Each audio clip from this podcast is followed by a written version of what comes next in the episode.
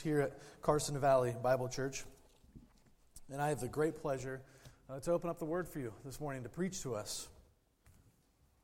Now, here at Carson Valley Bible Church, we believe in what we call expository preaching, which means that we just simply pick a book in the Bible and we start from beginning to end, verse by verse, word by word, so that nothing's missed.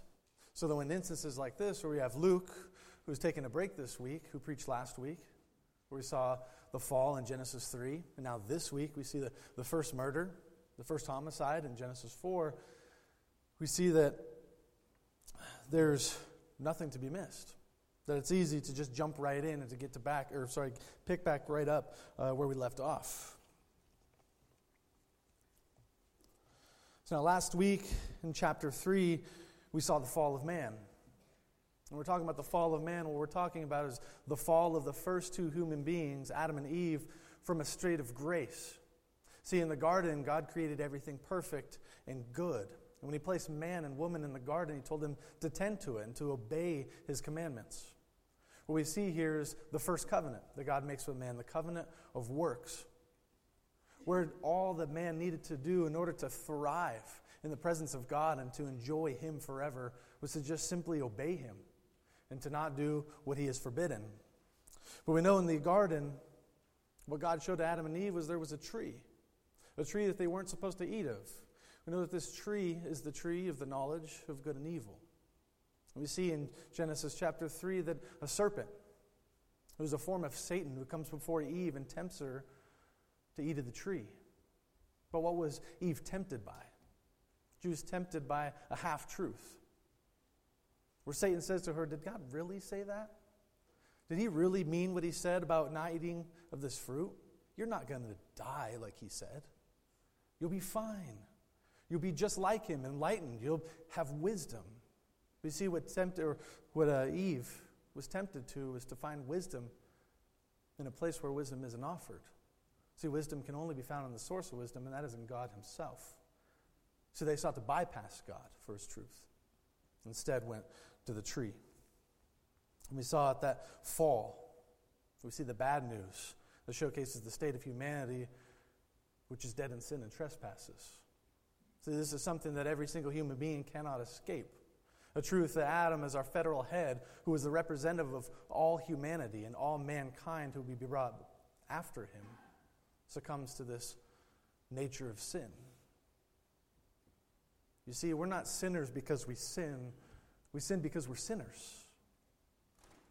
It's like putting the carriage before the horse. See, we sin because we're sinners. We see because we, we sin because we have a sin nature. And this nature, um, we see the evidence of it all around us, right? We see sin everywhere. As what we see in the text we read today, where I want to take us to Christ. Where can we find Christ in Genesis 4? I want to show us the cure the cure to this thing that ails every bit of humanity. And just to say this, if we don't believe that sin is the thing behind every single thing that ails us as human beings, um, then Christ cannot be the cure. I also want to showcase this morning, too, is what we call as biblical theology. Now, this is in contrast to another type of theology called systematic theology. Now, a systematic approach is to take something that we see throughout Scripture and to find every instance that Scripture speaks of it and form a doctrine or a teaching on that subject. We see this with marriage, or we'll go from Genesis to Revelation and find everywhere in the Bible it speaks about marriage. Justification. We'll go throughout the entire of Scripture from Genesis to Revelation to see where does God and His Word speak about how man is justified before him. And so on and so forth. But this morning, I want to um, just establish and proclaim is, is a biblical theology. To see that even though there was bad news in Genesis chapter 3 in the garden, there was also good news. What we call the proto-evangelion. We see the first gospel, where gospel pre- or the gospel preached by God to Adam and Eve, that despite their fall, there was a cure. This cure promised to them would be from the seed of Eve. Now we know this seed because we know Christ is Christ. See, this is the seed that I want to showcase this morning is Christ. See, I think there's this wrong understanding that many of us have of the Old Testament compared to the New Testament. We see that perhaps the Old Testament is just this book of this evil God who's malicious in the way he acts upon humanity.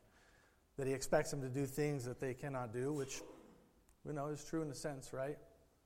He asks us to, or not asks us, but commands us to obey every bit of his law. And one sin deserves an eternity in hell. But then there's Jesus in the New Testament who comes to combat this evil and angry God. That hopefully he can woo his Father to be merciful to human beings, but we see that that's not the case.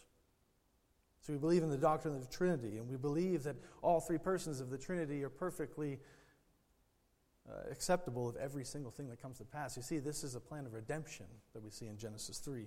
A plan of redemption that's been planned since the foundation of the world.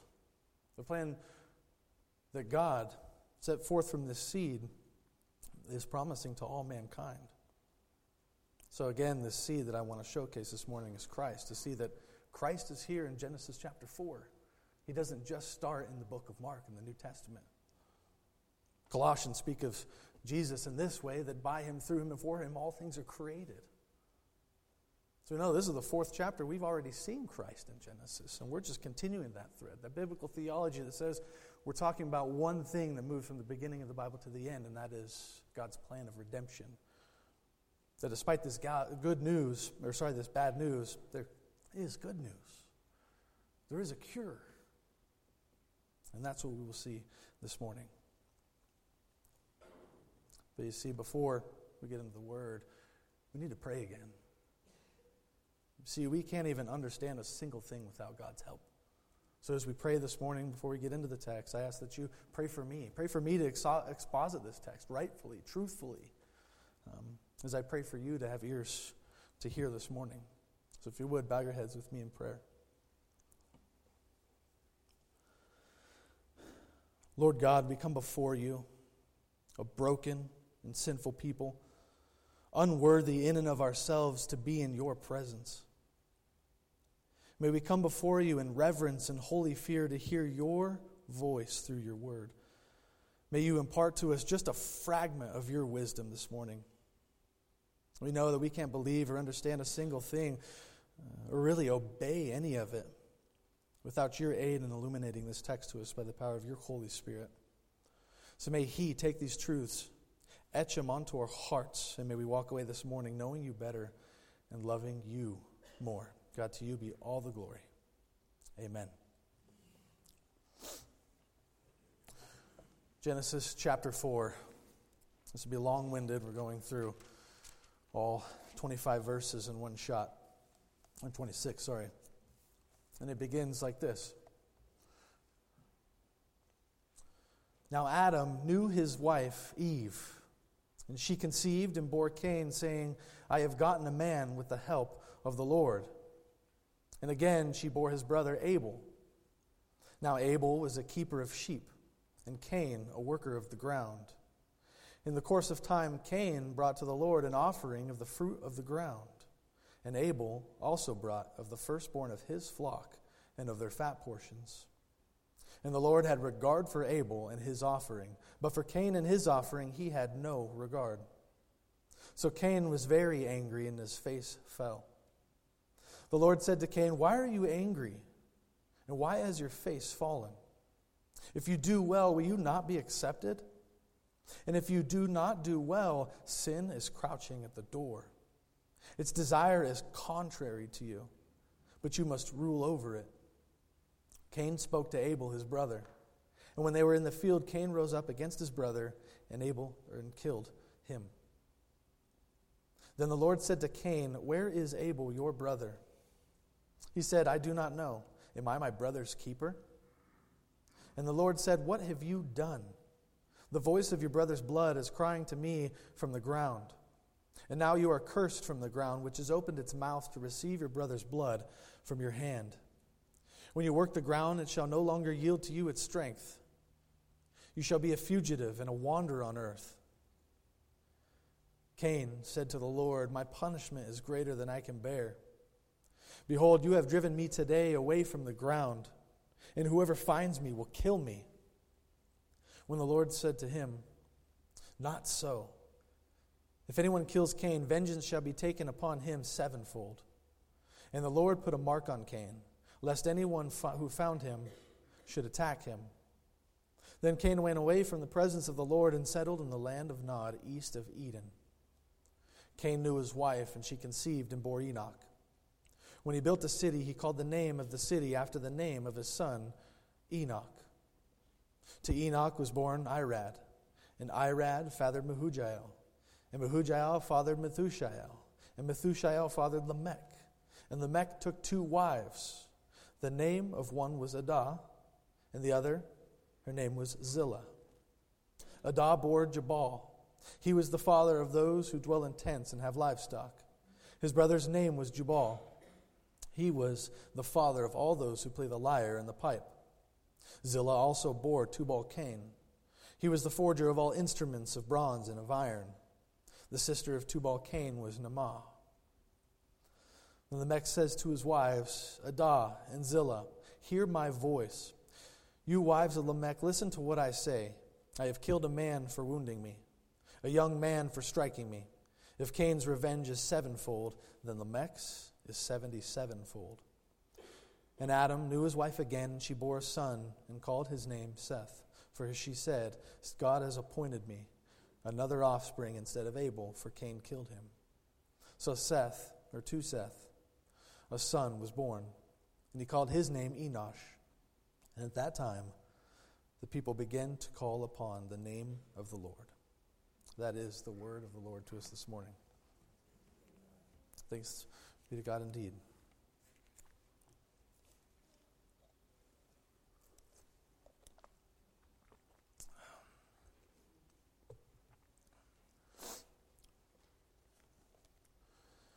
So, know in context that Moses is the author of Genesis, and his audience is the post Exodus Hebrews, or the Israelites after their exodus from Egypt. See, what Moses is doing throughout Genesis is to showcase where these people come from, but most of all, who the God is that saved him, and who the God is in whom they are called to worship. In a sense, what we see is a, a family history of theirs. And for us, what we see is our own family history. So we see Adam and Eve as our first parents, pointing to that sin nature that we have, which we inherited from them. That moves us into the beginning of chapter 4. And what we see is Moses quickly going through a lot of it. There's a lot of time in between some of these verses, so there's a lot going on. We start off in one verse with just two people, the next, we have four. And then a few verses later, we have entire cities of people. Now, there's a lot of stuff in between that, you know, uh, we could explain here, but um, for the sake of time and for the sake of getting to the true point of showing Christ in Genesis 4, uh, some of this stuff uh, won't be explained. So, start here this picture of this first um, part of Genesis chapter 4. We see Adam and Eve bearing a child, Cain, their firstborn. Adam and Eve finally obeying God and what He's commanded. See, if you remember back in Genesis 2, where God instituted to Adam and Eve to be workers of the ground, to be fruitful and multiply, and finally, after the fall, we see some honoring of God and we see some obedience to do exactly what He said. We also see that humanity and life is absolutely dependent on a man and a woman.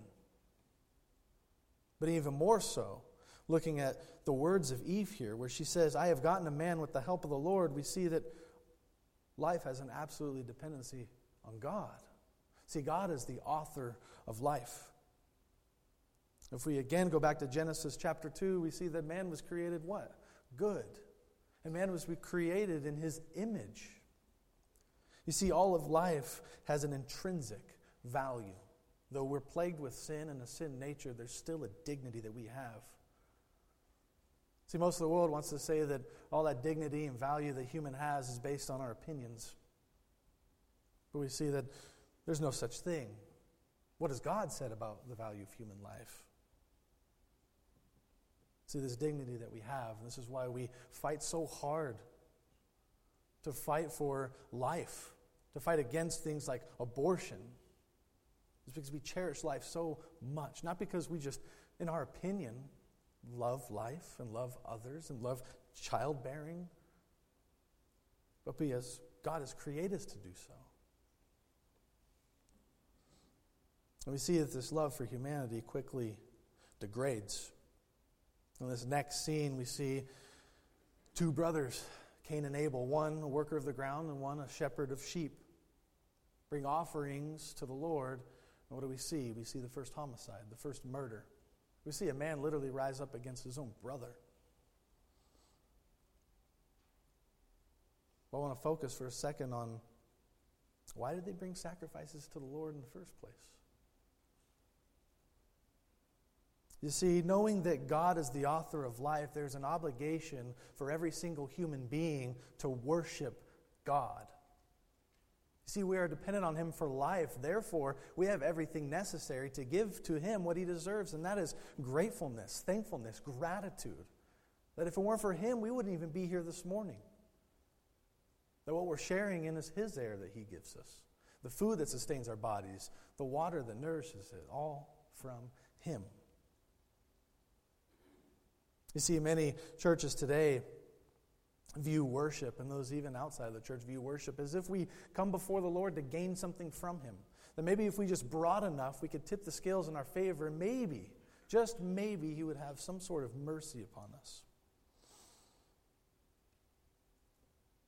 But as Luke laid out in our call to worship this morning, that see, what worship is, true biblical worship of God, is to come before Him with a thankful and, gratif- thankful and grateful heart for what He's already done.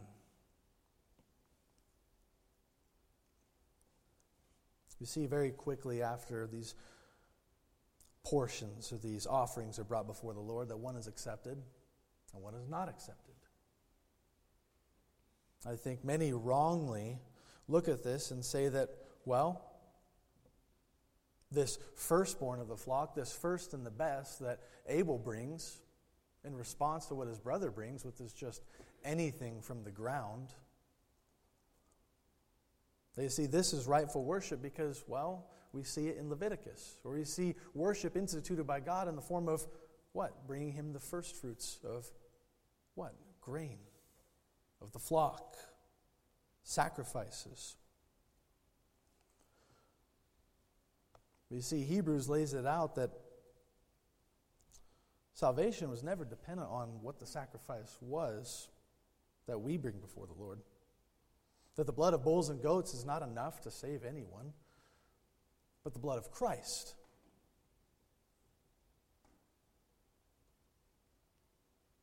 So, my treatise this morning is to showcase that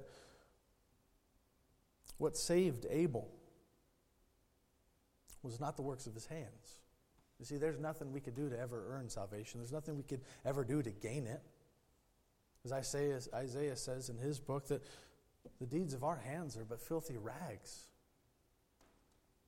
You see, only through a heart of faith may our worship, may our sacrifices be accepted by the Lord. So it's this faith that I want to highlight. This faith of Abel that Hebrews, we'll see in a second, explains. That's why he is saved. So, if you would, please turn with me to uh, Genesis chapter 11.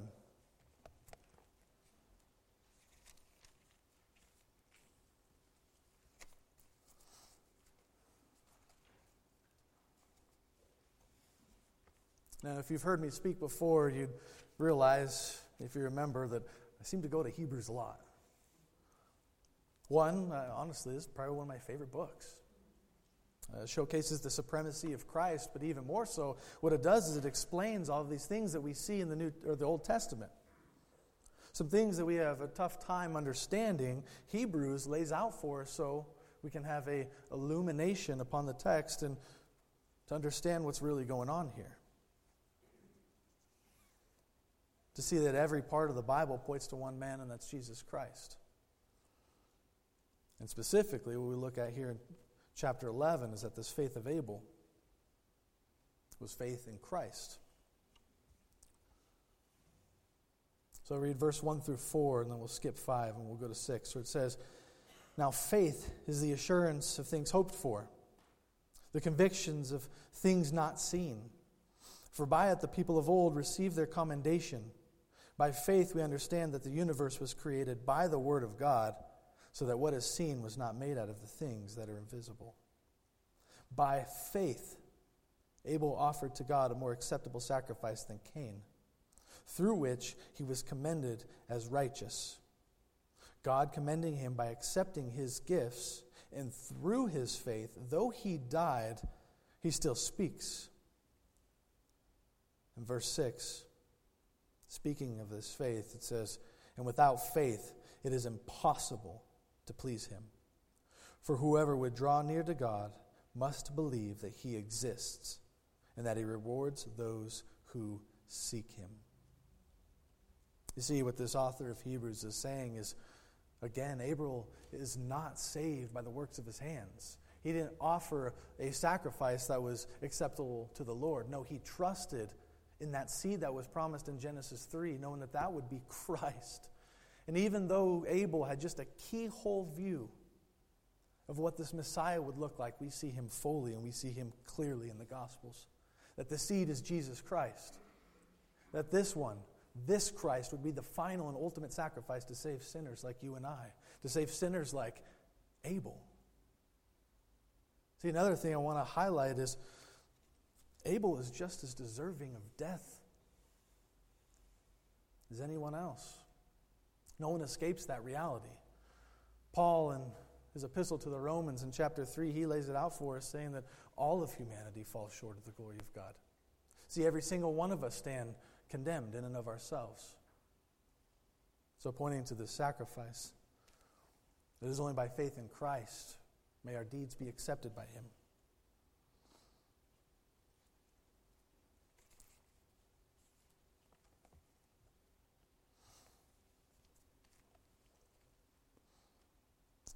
If you take a look back in Genesis chapter 4, we see that Cain is angry after this judgment that he receives on God. We know right here, and this is um, just my opinion on the text. So I think what we see here is just a, a judgment of God, a judge, judgment of God pointing out his sin. Or we see questions asked to Cain. So after noticing his face falling, noticing that the heart of Cain is angry, God says to him, Why are you angry? And why is your face fallen? If you do well, will you not be accepted? And if you do not do well, sin is crouching at the door. Its desire is contrary to you, but you must rule over it. So, what we see here is a, a call to repentance. This is the universal call for all mankind. Again, going back to that fact that no one escapes this reality that every single one of us is condemned. We're enemies of God. After the fall, there's a great chasm between us and Him. The only cure is Christ. And the only way to Christ is through repentance and through faith. Faith, sorry, in Him. So that universal call goes out to every single one of humanity.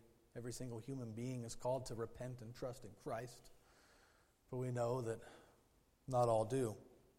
Some, as we see here in Cain, enjoy rebellion. Their worship is self seeking. See, the only thing they desire is to worship creation and not the true Creator. What we see is a heart that's ungrateful for the things that God has given him, ungrateful for God Himself. And after this discourse between God and Cain, we see Cain rise up against his own brother and murder him.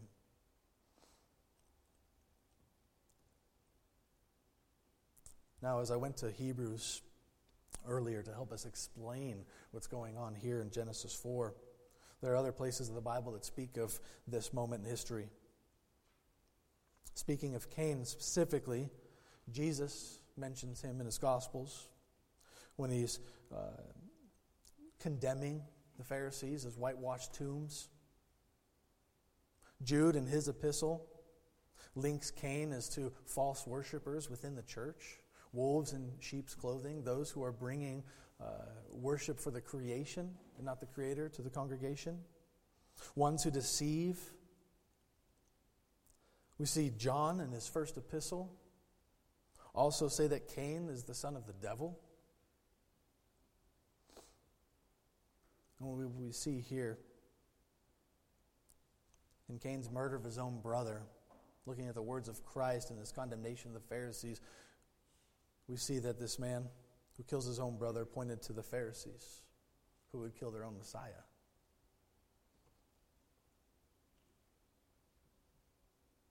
You see, all throughout the Bible is these instances where those who are righteous, prophets specifically, are killed for righteous sake.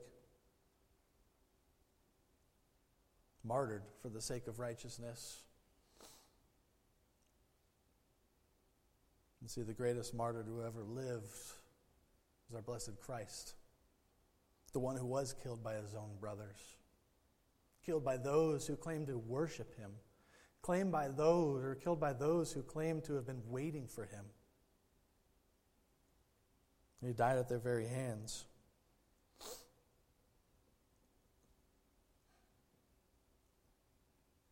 See, Cain is in a place of absolute rebellion. The only response he has to God is rhetorical question Am I my brother's keeper? From here, we see God's punishment. And there's plenty of instances where we see if people who offend God are killed instantly. If you look at Uzzah, who just simply, simply touched the ark, was killed right on the spot. Ananias and Sapphira, or Sapphira, just for lying to the Holy Spirit, were killed on the spot. King Herod, killed and eaten by worms. So some of us would probably look at an instance like this and go, how come Cain seems to have almost received a, a way of flourishing after this? If he was to receive punishment, wouldn't he be killed right on the spot? Wouldn't that be justice? Yeah, absolutely. That would be justice. But what we see here in contrast to between these two brothers, Abel receiving eternal life with God instantaneously after being killed. We see Cain being driven out east of Eden. And this difference that we see is what we call the difference between saving grace and common grace. Saving grace is what saves us given to us by God through faith in Christ alone. But common grace, common grace is what all humanity, even rebels against God, are able to enjoy. As Luke was praying earlier for that perfect plan of God. It's what this common grace is. That even rebels against God, God still has a sense of grace upon sinful humanity for it to flourish. We know that nothing can thwart God's plan, that He even uses rebels to bring about that plan. Now, Cain's a fugitive, running from God, no longer is able to be in His presence.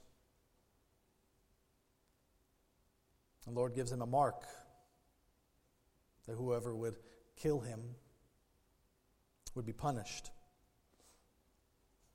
See, I'm not going to go into detail what this mark is. It really doesn't say anything on what it is. All we know is that there was uh, this mark placed upon him so that anyone who would find him would not kill him. See, Hebrews further explains the blood of Abel as a blood crying out to God with vengeance. See, what would happen in these times if a brother were to kill another brother or a friend kill someone else? the family of the deceased would hunt down that murderer and kill him. we know that God says, Vengeance is mine. See why Abel's blood cries out for vengeance. The blood of Christ cries out for forgiveness.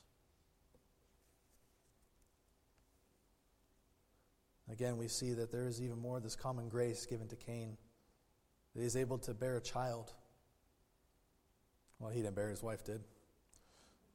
But he had part in it. but you see, all of sinful humanity is divided into two people those who are in Christ and those who are not in Christ. And even those who are not in Christ get to enjoy these great gifts of God. But you see, the difference between the two is that one worships God in response to what he's done with a thankful and grateful heart, such as Abel, but the other is only self serving, only desiring to worship the creation and not this creator.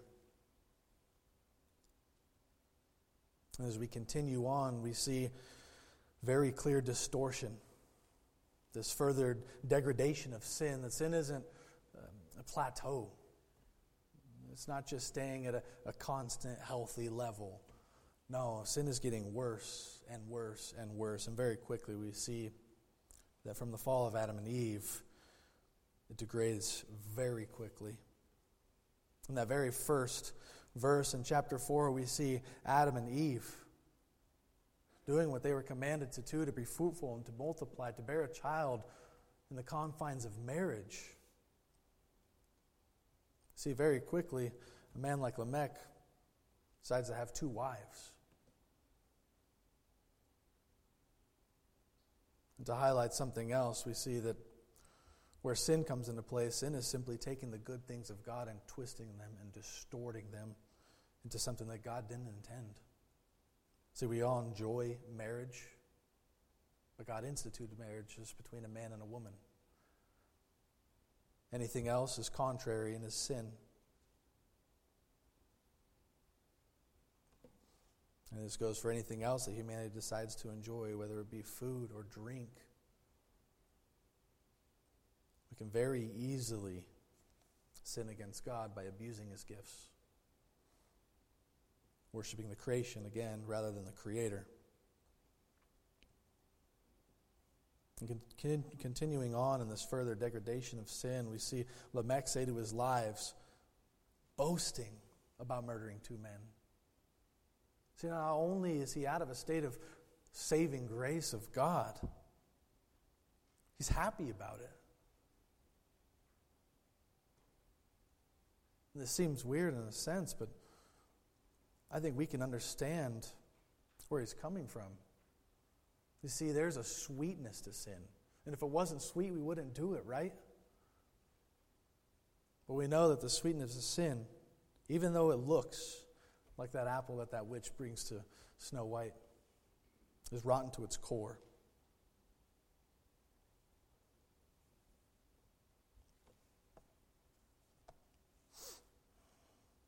And Adam knew his wife again. I'm in verse 25. And she bore a son and called him Seth. For she said, God had appointed to me another offspring instead of Abel, for Cain killed him. To Seth also was a son born and he called his name Enosh. And at that time, people began to call upon the name of the Lord. See, continuing on this common thread of redemption that we see through biblical theology coming from Genesis all the way to Revelation is that despite sin, nothing can thwart God's plan of redemption for fallen humanity. That even though a man falls, he saves some.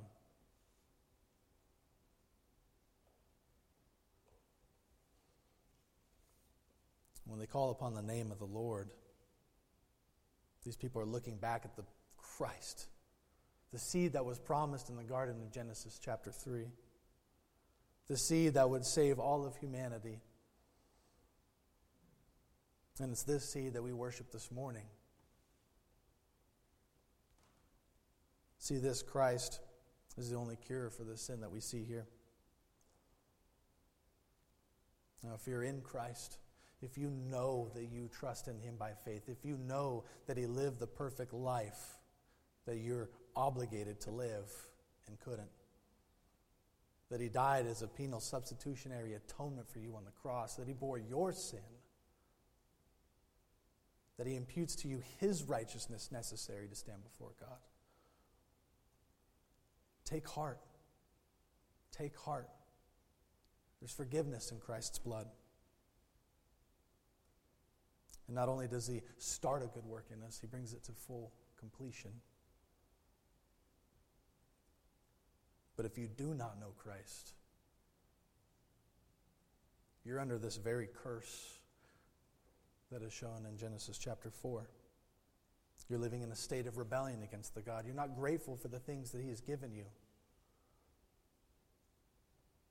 But He offers you the free gift of salvation through repentance and faith in Christ. To be truthful, it's the free gift that'll cost you absolutely everything. To you, sin isn't going to be as sweet anymore. You'll have to die to yourself, be crucified with Christ. But He offers that faith freely if you would just repent in Him and to trust Him. In church, there's no greater place for us to end there this morning. So that though sin ails every single one of us, Christ is the cure. Let's pray.